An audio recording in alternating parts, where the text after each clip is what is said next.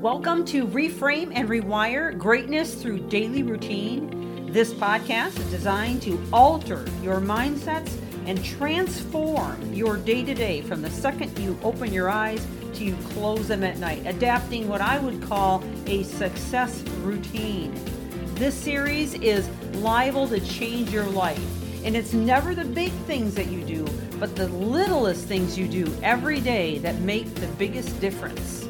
And now, on to the podcast. Thank you for joining. Welcome back to the podcast as we continue to wrap up this series on 13 bad habits to quit in the new year. And we are on habit number 13 uh, Dangerous Addictions, is what I've entitled it.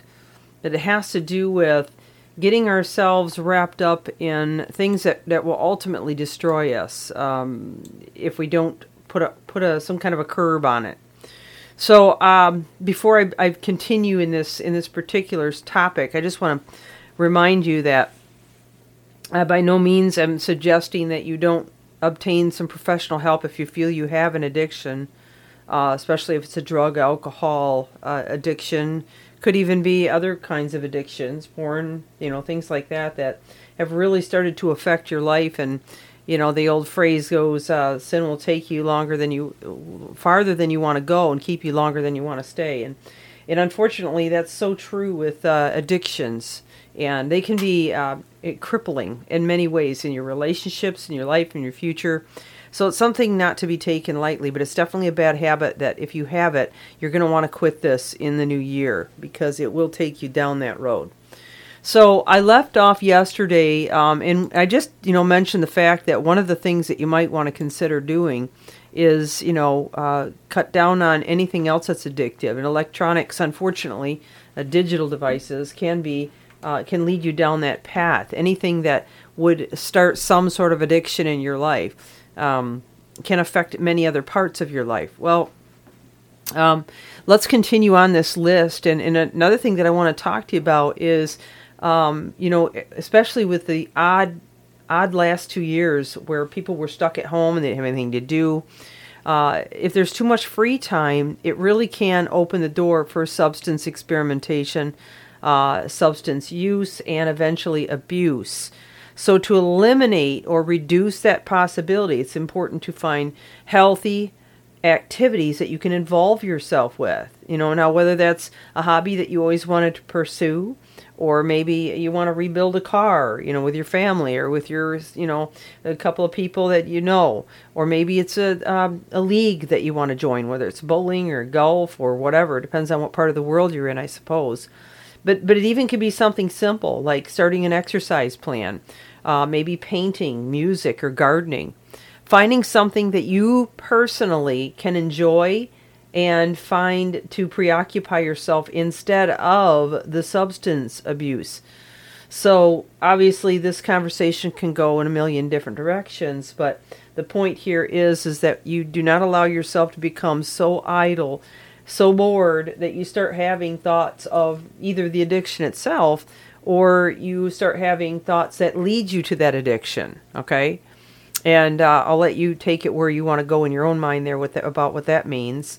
But but um, I, I, do know that this can be incredibly helpful. Uh, think about, for example, that teenager that just you know feels like they can't fit in anywhere and they don't really they can't really latch on anything. Well, well as soon as you get them involved in sports, now suddenly they have something to look forward to. They have a purpose. Um, they're passionate about it. They're starting to practice and really get involved. And now they don't even have time to think about drug addictions. Now, I'm not saying it's in all cases, but it's one example. Or maybe that teenager that is working on a project car with, with you know, uh, their one of their parents, say. And so now they're excited. They, every time they come home, they want to work on that car. You know, uh, so you can be heavily involved in helping someone in that way, in that manner, uh, by getting them involved in something, or you yourself could get involved in something that is very productive, uh, very exciting, you know, very purpose filled, and that's kind of the key here. There has to be some kind of purposefulness to it for it to really be effective. Uh, so these kinds of things can be great. Uh, they're just very positive distractions.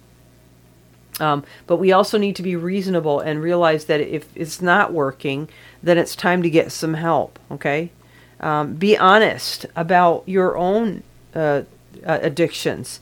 To, in order to prevent substance abuse, especially if it's children in your life that you're affecting, it's important to be honest about maybe some struggles that you've had. This might open the door and allow them to talk about it. Now, obviously, if you're still struggling in those, um, you may need to get help first.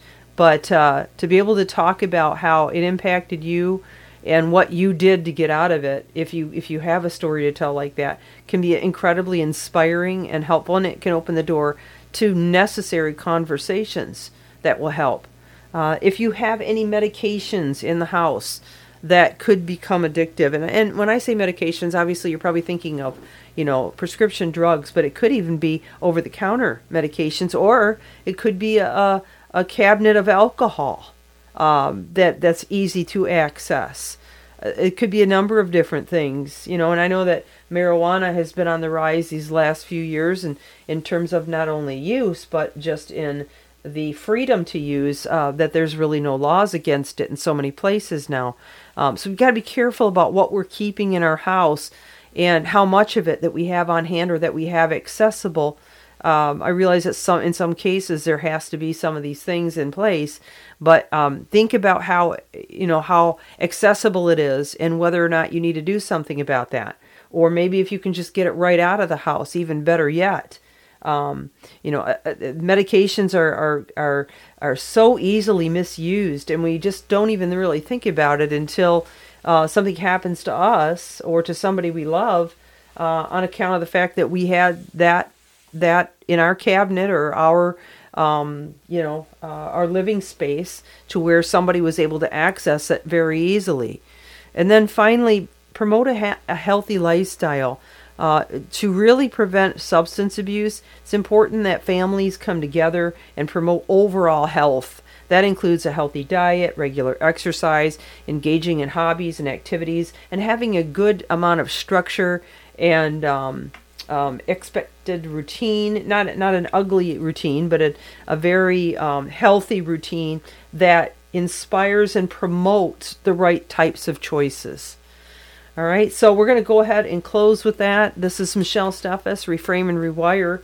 Uh, I want to remind you that I do have a book, Reframe and Rewire. If you'd like to pick that up, I would sign and send it to you. Just order it from my website, ipvconsulting.com, and it has a lot of step by step guidance in there, and stories, and science, and, and exercises for you to help you get your life in order. I hope you have an amazing day and an amazing year. Keep reaching higher. Thank you for joining.